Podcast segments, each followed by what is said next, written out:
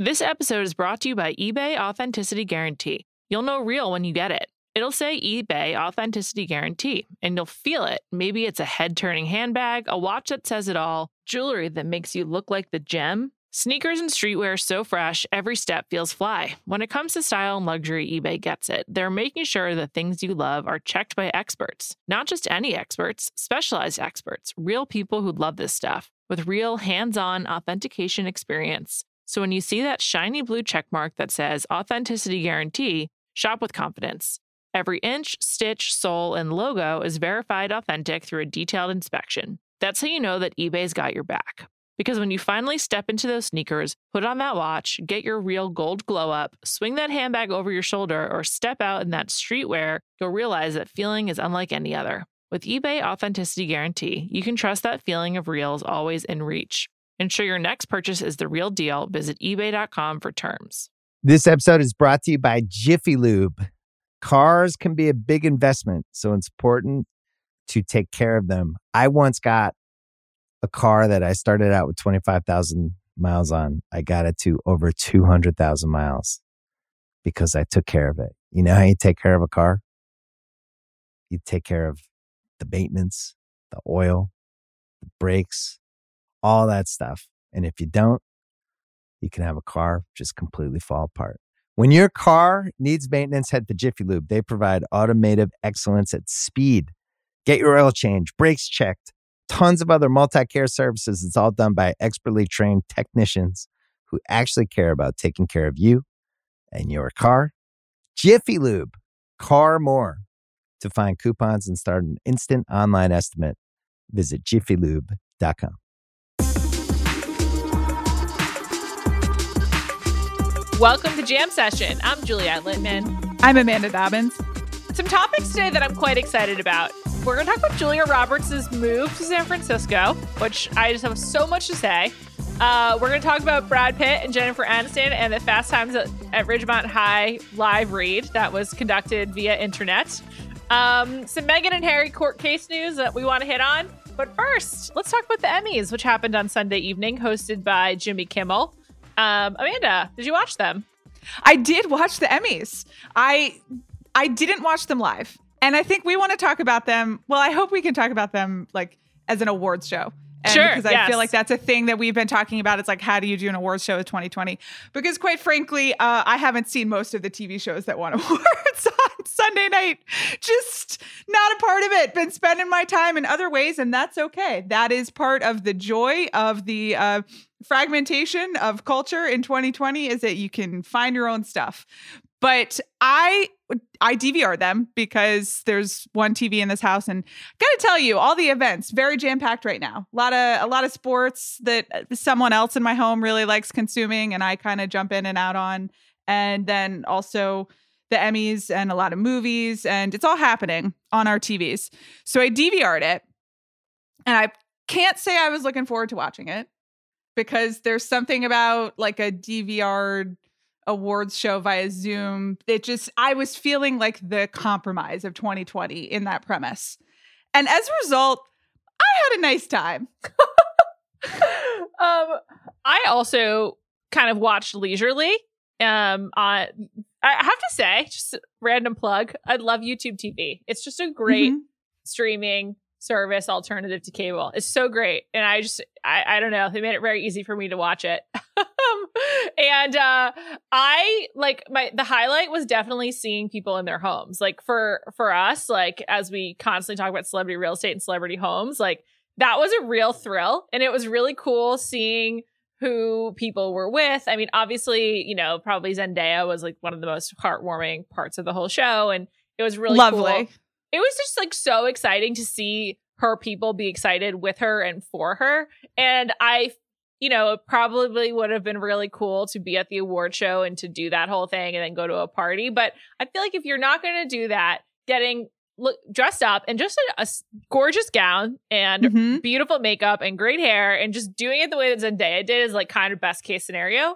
Um, I also think like similarly, the Schitt's Creek gang in Canada like having a party because they're able to in Canada and like having a gathering together like also looked ideal. I, I this there's almost nothing is ideal about what's happening in the world right now. However, I think there was a lot of good backups for many of these these winners, and it and like it was just so awesome seeing people um at home. And the moment with Uzo Aduba where she yells for her mom at once Great stuff. Re- reminded me of Will Ferrell being like, "Mom, meatloaf."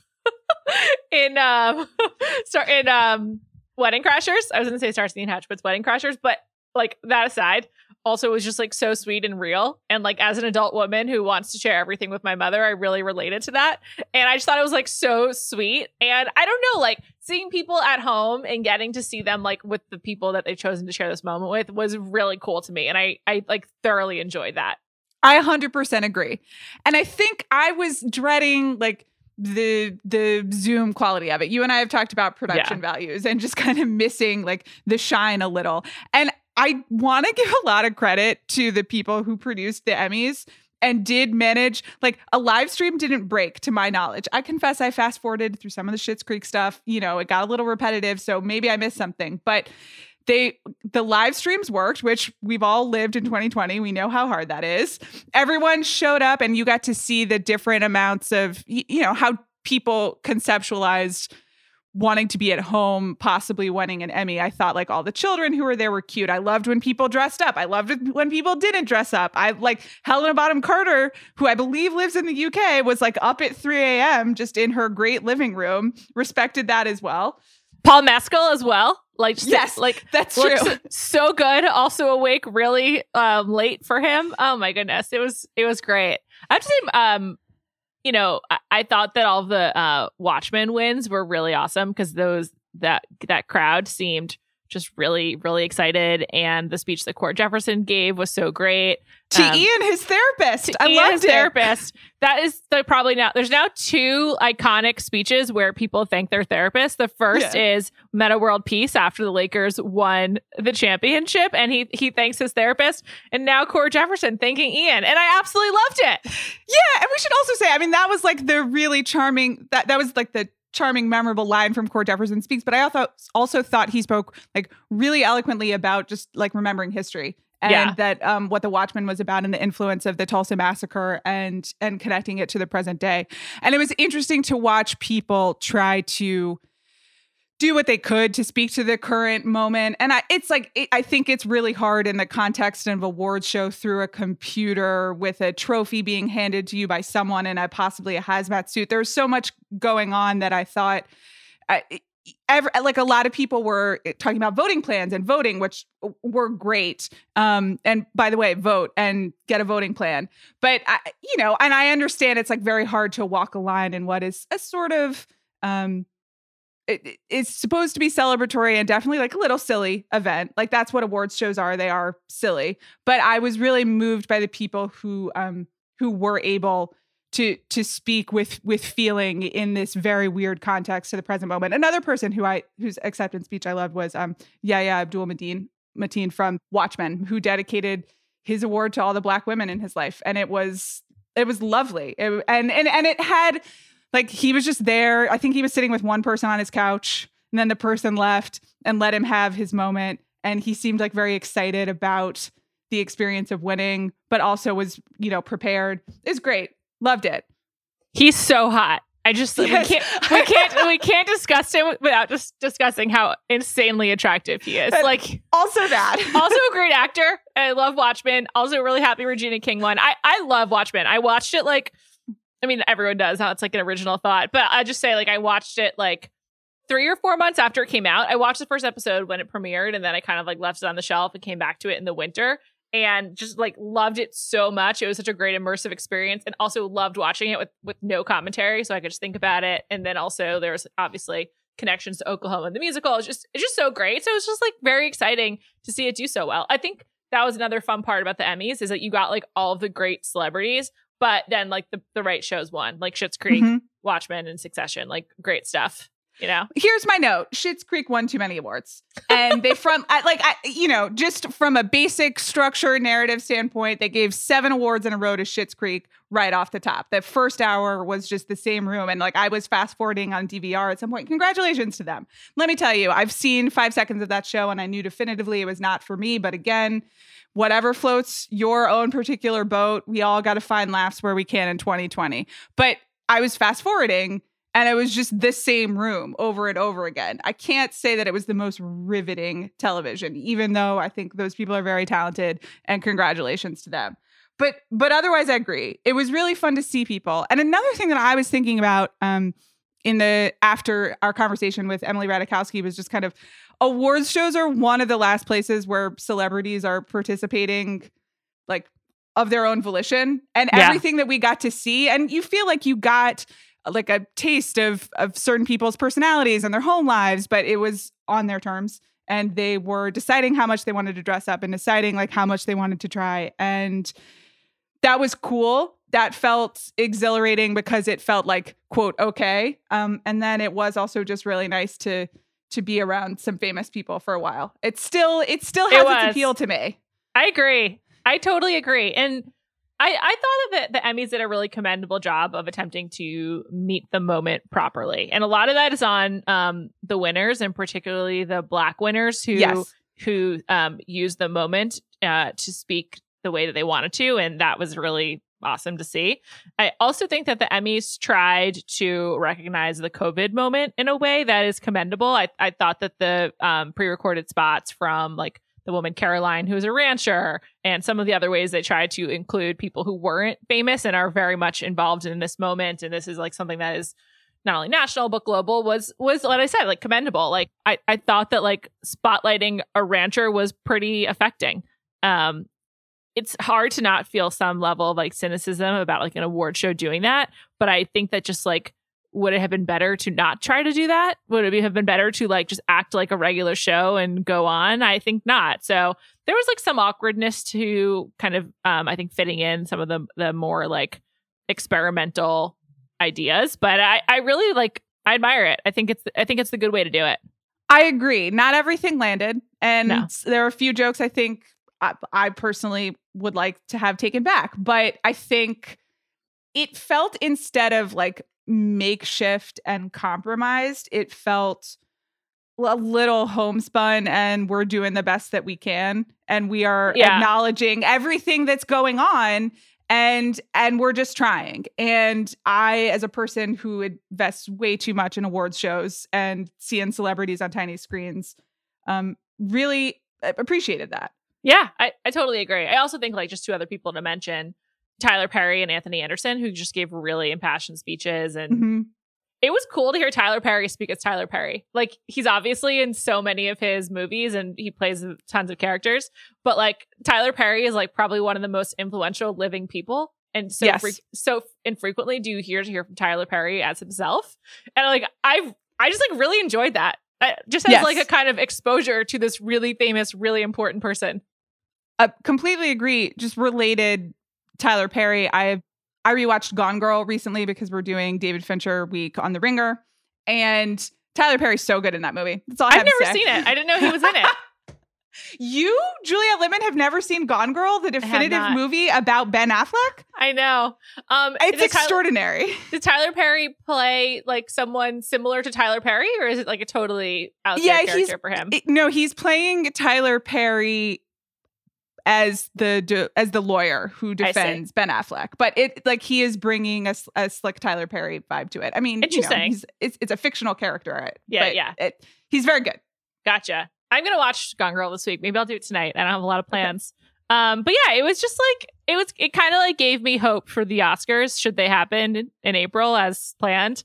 And I wonder like what the Golden Globes will do. Like I just you know every pop culture industry will have to face this. I definitely think the Emmys were like the most exciting award show we've had in the last few months, and there have been a few um, between the ACM awards and the VMAs. Um, the Tonys declined to have an award show, which was really silly. I, this was like kind of a fun event, you know. I don't know. I, I appreciated it, and I liked that everyone got dressed up. Still, I thought that was cool. I did too, doing the best we can. And and I agree. I think this is it's maybe not a blueprint for fu- future awards shows because I think some of the fun in it was the novelty and being like, "Oh, that now they're at so and so's house and oh, they're going to do this now." Um, you know, I thought the the boxes that went to all the uh variety show, the talk show host nominees and then like one opens if the if you're the winner thought that was pretty funny. Yeah. But you know, but you can't re- you can't do that twice. Part of it is like, huh, you're trying this. But I guess it did at least give me hope that there are ways to be creative and to do some version of this. um, Yeah. In a pandemic. Yeah. I think studio shows, they're trying to figure out how to do them. I was watching some clips of Kelly Clarkson's show, which returned yesterday for season two. This is just a brief digression. You know, I love the Kelly Clarkson show. Um, she used her opening monologue to address that she's getting divorced and to Mhm. and to also point out the technology they were using to have like virtual fans in studio. And that's why I love the Kelly Clarkson show. Just really a wide range of things happening. I plan to continue to watch clips on YouTube daily, but that's where I'm at. Not sponsored, just Juliet letting her light shine. yeah, exactly. Um, this episode is brought to you by eBay Authenticity Guarantee. You'll know real when you get it. It'll say eBay Authenticity Guarantee, and you'll feel it. Maybe it's a head turning handbag, a watch that says it all, jewelry that makes you look like the gem. Sneakers and streetwear so fresh, every step feels fly. When it comes to style and luxury, eBay gets it. They're making sure the things you love are checked by experts. Not just any experts, specialized experts, real people who love this stuff with real hands on authentication experience. So when you see that shiny blue checkmark that says Authenticity Guarantee, shop with confidence. Every inch, stitch, sole, and logo is verified authentic through a detailed inspection. That's how you know that eBay's got your back. Because when you finally step into those sneakers, put on that watch, get your real gold glow up, swing that handbag over your shoulder, or step out in that streetwear, you'll realize that feeling is unlike any other. With eBay Authenticity Guarantee, you can trust that feeling of real is always in reach. Ensure your next purchase is the real deal. Visit eBay.com for terms. Let's move on to, all, to similarly unsponsored content, but like major point of interest. It came to my attention yesterday that Julia Roberts is moving to San Francisco, or I should say, has purchased a home that has been renovated and is nearly complete in San Francisco. I'm sorry that I didn't know about this sooner. Apparently, it first came to light like seven or eight months ago. So, first of all, Amanda, I apologize to you. I really, I can't believe I missed this. Okay, it's okay. I accept your apology. Were you You're aware? like- you're on a three minute run right now that is like for the history books. It's not quite to the Grey's Anatomy speech of 2019, but keep going. Tell me more. well, did you know? Did you know that Julia Roberts? no, I had- didn't. No, of course not. I didn't know. I know that Julia Roberts owns an extensive real estate portfolio in Malibu and New Mexico, and so she wanted to add something in San Francisco. I when you shared that with me, I was like, okay, well, she, I also learned she also has a home in the West Village. Of course, I'm sure it's empty. She should rent it out right now. And at some point, I know that she owned property near Hanalei Bay in Kauai, Sold which that. uh, she did sell, sell that. That's one of the most beautiful places in the world. Agreed. It's she sold it for 16 million apparently.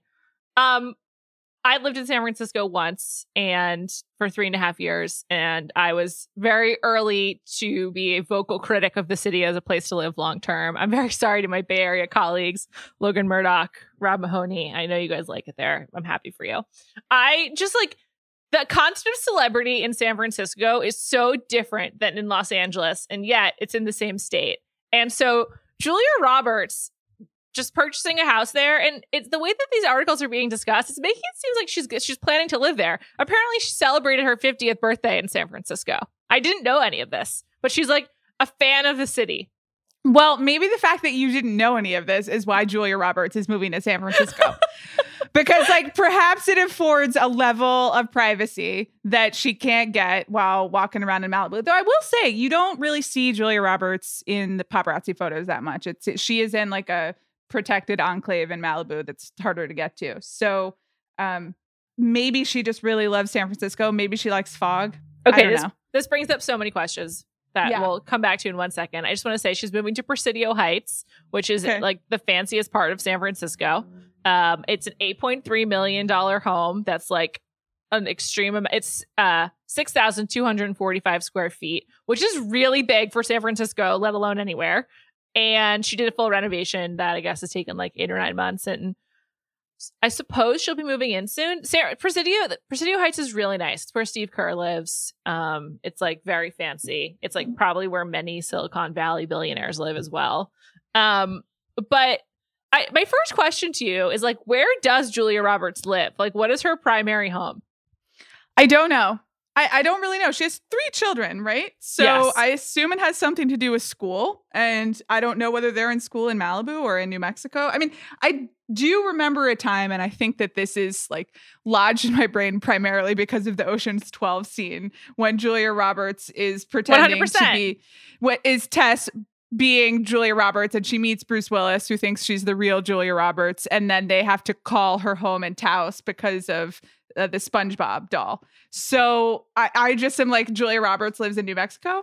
That's what But- that's my thinking as well. I also only know about Taos because of that movie. Like that's like Sure. n- now I know there's like cool rugs there, but like I didn't know about it before. And um she has done like a remarkable job in uh since she became what I would call like a serious actress of kind of staying out of the, the limelight. Yeah, I think that she had her run in the 90s, which we have discussed in terms of the celebrity coverage on that was the my best friend's wedding rewatchables or was that pretty woman? That was my best friend's wedding.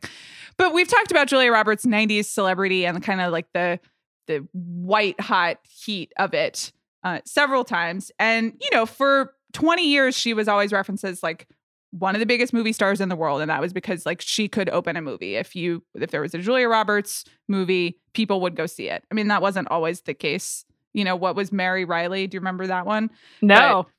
I I don't know. I'm and for all I know, Mary Reilly made a lot of money, but she was kind of in the center of things, and then for whatever reason, I think probably some personal life, some age, and how Hollywood treats women of a certain age, she kind of, and also because she won her Oscar uh, Right. for Erin Brockovich, then she kind of steps to the left, like stage left, if you will, or maybe stage right. I don't know. Yeah. To the side, and has not been it as like much of a quote celebrity. it's so funny. Like we're going to talk more about it, but in the Fast Times at Ridgemont High live read, Dane Cook introduces everyone, and he introduces Julia Roberts as having recently starred in her first television show, Homecoming, which was first of all like two years ago, and second of all, just like a very funny way to introduce Julia Roberts. I'm I'm sure she like wanted to be introduced that way because I presume that he like asked these people it was a very like intimate homespun event. More on that to come, of course. Um, but it's just I don't know. I just was taken aback that she was moving there. I mean, it's a really beautiful area. If you're going to live in San Francisco, like having the stunning views of Presidio Heights makes it really nice. But like San Francisco is a city where it's like four different temperatures, four different like climates per day. So everyone dresses really badly. And because you just like have to wear so many different layers to be ready at all times for like a 30 degree shift in like body temperature. And there's not really like a scene there at all in a way that's similar to New York or LA, except like the scene is to like layer on Patagonia and carry around a metal um coffee cup and like wait outside to get brunch and like just dip in on a hike and like make some granola. And it's just like I just I don't know, it's really different. All of that, if you can afford to live there, San Francisco proper, just because of the way that um, the tech industry has taken over the city. And I listen, I'm not a local San Francisco government expert, but I it's my understanding that the quality of life for people who are not tech billionaires in San Francisco has fallen off dramatically. And that, Dramatically. like, and that the the, the city is kind of just a, a a weird Silicon Valley Disneyland.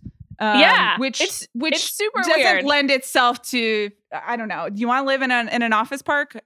I don't.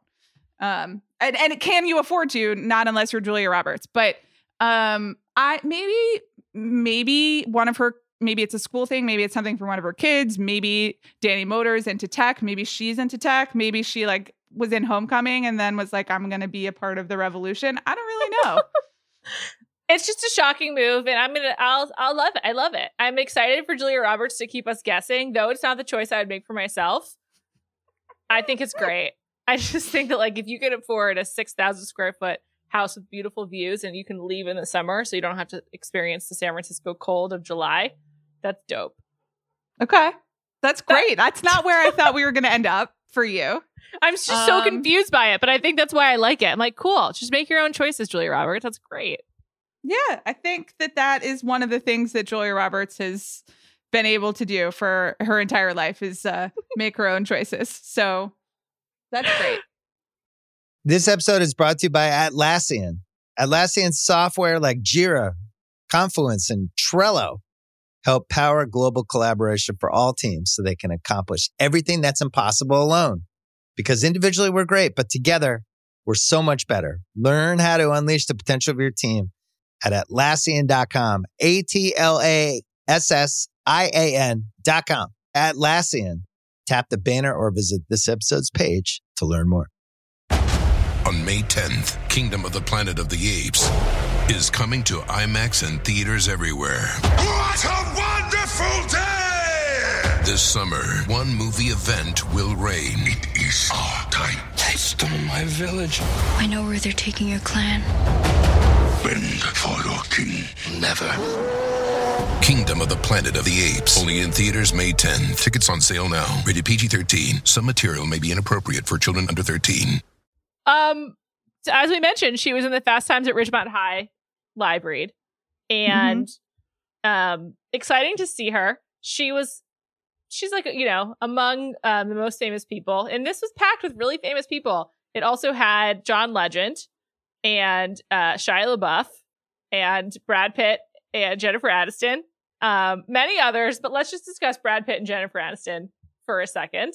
Uh, The internet, the internet went crazy over their introductions. I believe Brad Pitt arrives uh, before Jennifer Aniston, and when she comes on, she greets him with a "Hi, honey," and he's like, "Hi, Aniston," and it's very sweet. And uh, it reminded me of the Brad Pitt from HGTV, which must be the real Brad Pitt. I have to say, I guess I watched it after everyone freaked out on the internet. I was not as charmed by this. Why not? I thought. what I what thought did it hit it- right for you? Tell me all. Well, I, I mean, I, I think it's important to admit up front I hate live reads, hate the concept. I understand that many other people like them. Again, it's just not for me. That's a phrase I'm repeating a lot on this podcast. But so I wasn't that excited about the concept of it. And full disclosure, did not watch the actual live read. But I did watch the introduction because everyone was like, this is so charming. And I think Brad Pitt starts with, Hi, Aniston. And there is something knowing about it, which, like, you got to be. You want Yeah. these people to be in on the joke. It is, this is a performance. They are agreeing to be in front of the camera. So you don't want, but it just felt a little too actory, I guess, or too performancy. I was aware of the machinations, and I feel that Brad Pitt's um, gift as a celebrity and an actor is that he is he is definitely always manipulating, but he makes it look natural. And I kind of just felt this felt forced to me. wow, wow. So you felt you could see the seams in Brad Pitt's performance of celebrity. Yeah, exactly. What did you think about his unkempt hair? Also didn't like that. So I listen, everything was against this particular situation. Like inflated expectations, not a fan of the format, not a fan of the grooming. You know, I also would say I like listen, the awards show Pitt and kind of meeting each other was exhilarating for me as well as for everyone else, but I am not really invested in like Brad Pitt and Jennifer Aniston as a long term entity in the future. It's some fascinating history. I want them each to find peace and health and happiness for themselves, but like I don't. I, like this whole fan fiction of them getting back together, it just it's not it's not for me. I'm not. There's nothing in the back of my mind that's like, wouldn't that be amazing? So that might be another an, another thread. But I just talked about how I wasn't moved by this for a while, so I feel like you possibly had a different experience. I just again like was excited that everyone just kind of like sat down at their computer at the same time and decided to do this. And the full roster is Jennifer Aniston, Dane Cook, Morgan Freeman, Henry Golding, Jimmy Kimmel, Shia LaBeouf, John Legend, Ray Liotta, Matthew McConaughey, Sean Penn, Brad Pitt, and Julia Roberts. And I just liked the concept of all of these people like having a time of day at which they had to be at their computer to do this together. And it's just very difficult to wrangle a group of any nine people, let alone this group of nine. So like just thinking about the logistics and sort of like the alchemy that went into it was exciting for me. And again, like I just am really enjoying seeing people's choices. I, I think that like I have spent many months exposed to how reality TV is handling COVID, which is like home home makeup and and like all of that. And so seeing like the pros kind of come out in the last couple weeks to be like, we're back, baby. Here I am, super celebrity, has just been a wonderful return to to a familiar place. I just like excellence. I also like ex- excellence. I think that's valid. Can I ask you about your experience of like watching the live read? Yeah, sure. Did you enjoy it? No, I had to turn it off. Okay. It's like, I think some of this is also, to me, it's a little bit like when you're in a meeting and someone puts up a PowerPoint or, you know, a slide or whatever, and then reads the slide to you. You know? yes, totally. And I'm just like, I know I I can read and you have the information here in front of me. And this is like taking forever and there are lags. And I find that all of that wasted time is like exacerbated via Zoom. So I just somehow felt that like a Zoom live read would just be people like, you know, reading a movie to me that I can already watch. but maybe that's ungenerous. No, I, I understand that. I think that, you know, I am sick of like low quality production, but on the other hand, like I, an assembly of celebrities I still enjoy. So like Yeah. I, I I I peeked in, and then one of the things that was nice about it is you can just be like, okay, I'm done here. Peace. I, I'm out. I I have to say I'm like mystified by Dane Cook being the leader of this production. Um, I was confused by Dane Cook when he was wildly popular when we were in college and he was doing his comedian thing. I didn't didn't take him for like being the leader of the Fast Times at Ridgemont High virtual table read with this group of ultra famous people.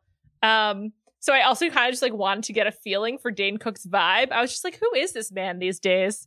But he seemed pleasant enough. He seemed happy to be like emceeing. He seemed like a really great MC. Okay. I think that's great. I was not that curious. Did you catch the moment where Chrissy Teigen walked past John Legend's computer and was like, "What are you doing?" No, but that's funny. I do like She- that. She was like, she. I think she genuinely didn't know about this, and John Legend was Mhm. like sitting down to do it, and she was like, she looked very nice. She was wearing like a red, I think it was like a robe or a dress. She looked lovely, and like. She just was like, "Who are you talking to?" And then she sees everyone on the screen. She's Yeah. like, "Oh my god!" And she runs away. It was it was really funny. And then Julia Roberts and Jennifer Aniston discuss how they don't look as nice when they're at home, um, just hanging around the house. So I don't That's know. great. That's li- I mean that's nice. That's the stuff I like. And again, to your point, having celebrities all in one place like of their own volition on their own terms with like slightly better production values than, you know, your average reality or influencer Instagram post. I'm pro all of that. I think I just frankly, Juliet, I just learned that Borgen, the Danish TV show, is finally on Netflix this weekend. Oh, and yeah. it's been on it's been on Netflix for several weeks, but I again I just was not plugged into that particular corner of the internet. And I just wanted to be watching Borgen. All of my free watching time, which was not that much because there's a lot going on, I wanted to devote to Borgen and to and so I didn't watch this. And I recommend Borgen to anyone who's interested. And personally, I would not go with the dubbing. I would I would I was gonna ask, how's the dubbing? Uh, it. So I had seen Borgen like many years ago via.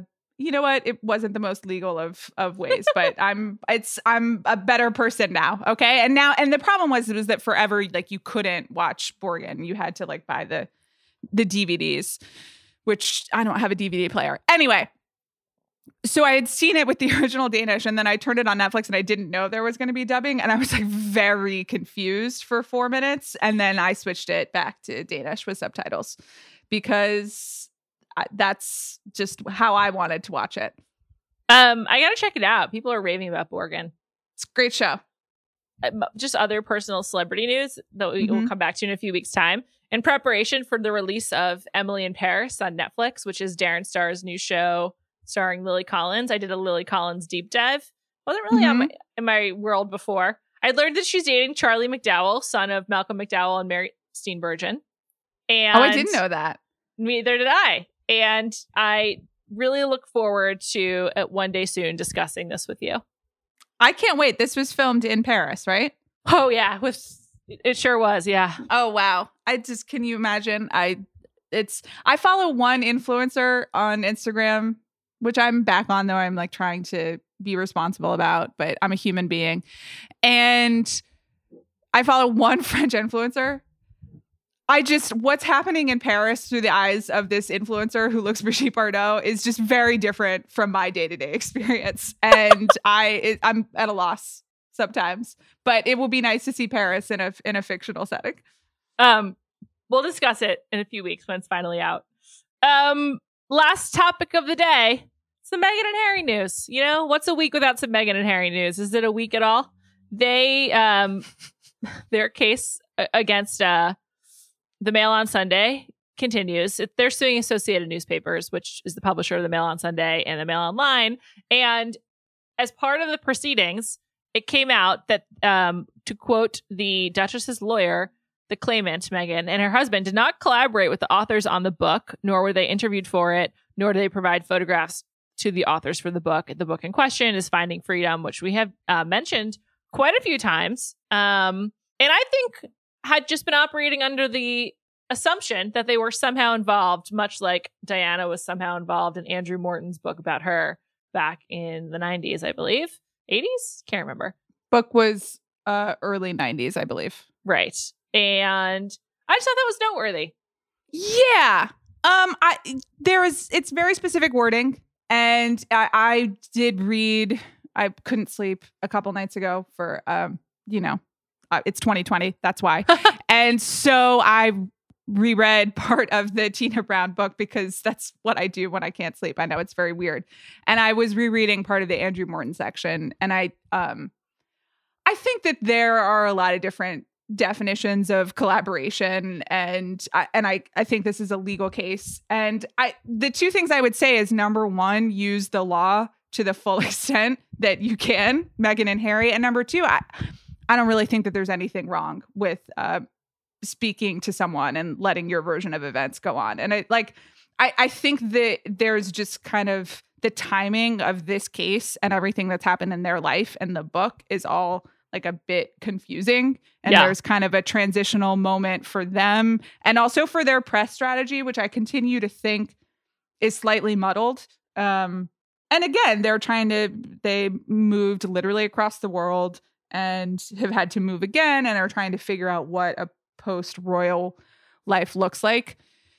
So I you can understand why, but I think it's just there's a lot of information coming all at once that I, I wish I had a or I think if I were them, where I were advising them press strategy, I, like I'm looking forward to when I know what Harry and Meghan are for and like what their next chapter is and what I can like affirmatively ev- invest attention in them for, if that makes any sense. And that obviously takes time, but I, that's kind of my read on all of it. Yeah. I agree. I think the wording of this stuff is very specific. There's just like so many other small things that happen like every day related to them. Mm-hmm. I'm exhausted by it. I can't imagine being them. Like just like two small examples. Harry his birthday. Um, all of the royal accounts posted pictures of Harry with Will and Kate and like left Meghan out. And then that's then that starts like a whole round of rumors about like who's mad, who's not mad, what are they trying to say? Are Harry and Will talking? Harry and Will are talking more than than they were before, whatever. Sure. Yeah. And then Jessica Mulroney like posted on Instagram that she's still friends with Meghan and like Meghan's a great friend and then deleted it shortly thereafter. And it's just like it's just like remove yourself from this. Je- like Jessica, you may not want to be, but we are excluding you from this narrative. You're out. And Right. it's just like there's just so much shit every day. It seems really hard. I can't imagine being them. I would have to live in a very carefully curated bubble where I only had the information flow was very, very controlled, inward and outward. Yeah, I agree. And you know, hopefully they'll get there. I think the this lawsuit will be really interesting because it's so hard to tell on stuff like this what is about the inciting incident and that's not to dismiss the inciting incident or to say that it like wasn't very hurtful for Meghan Markle to have this letter published in the Daily Mail and to like the the way that the media handled um her father and the events around the wedding was just really upsetting. And I think that was like genuinely personally upsetting. But then you also wonder and how much of this will just be a precedent in terms of trying to relitigate quite literally what media protections they have and that'll be really interesting and um i think like right now we're just kind of getting like the nitty gritty back and forth legal machinations which are part of the legal process for better or usually for worse. But i like i am i am pretty curious to see because i listen i think that they are completely right that the media was just way too invasive and and way too we you know it's what we keep talking about. Like we need some sort of adjustment on all of these things. Agreed. so i'm curious i'm curious to see how it turns out. It's supposed to the trial's not till 2021 right? Correct. I think also that's like a really good point that there needs to be some kind of like correction over the invasiveness. And that's one of the reasons why the Emmys and the live read and this stuff Mhm. is cool is because Mhm. it is stuff that the it's it there are events that the celebrities are actively participating in and sort of inv- and literally inviting the cameras in. And like Mhm. that was what was so cool about uh, what I, you know about seeing people's homes is that also like they were a part of it, which is quite different than a lot of the paparazzi culture. That reminds me, have you watched the home edit? Juliet, I have not. I like I've heard good things. I know what the home edit is. I've seen them on Instagram.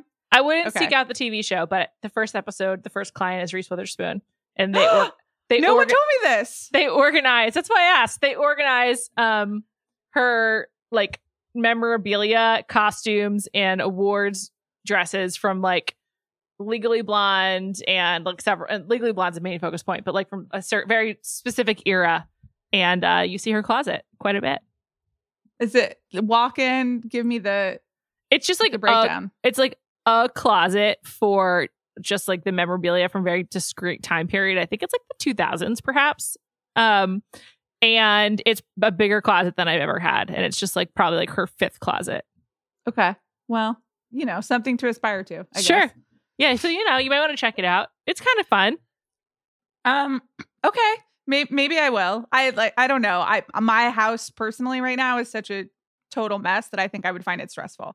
I don't think you'll like the way that they organize and like their styles. So I don't think it. I, I think you'll just be like, no, thank you. But it's probably worth it for the comp, the completism as it relates to Reese Witherspoon. Okay. Thank you for the heads up. I appreciate this. I this is what I need. No one told me about Borgen for like two weeks. I literally like most of my life outside of doing my job here at my table is like checking to see what's on Netflix and like is there Okay. something new for me? So I uh I'm here I got you covered. Keep it up. Services much appreciated. You're so welcome. Um thank you all for listening. We'll be back next week.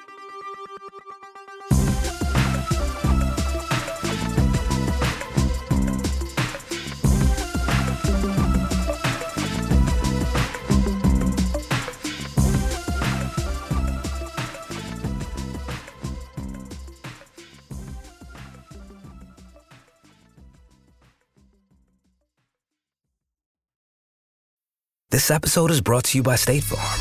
You might say all kinds of stuff when things go wrong, but these are the words you really need to remember. Like a good neighbor, State Farm is there. They've got options to fit your unique insurance needs, meaning you can talk to your agent to choose the coverage you need, have coverage options to protect the things you value most. File a claim right on the State Farm mobile app and even reach a real person when you need to talk to someone. Like a good neighbor, State Farm is there.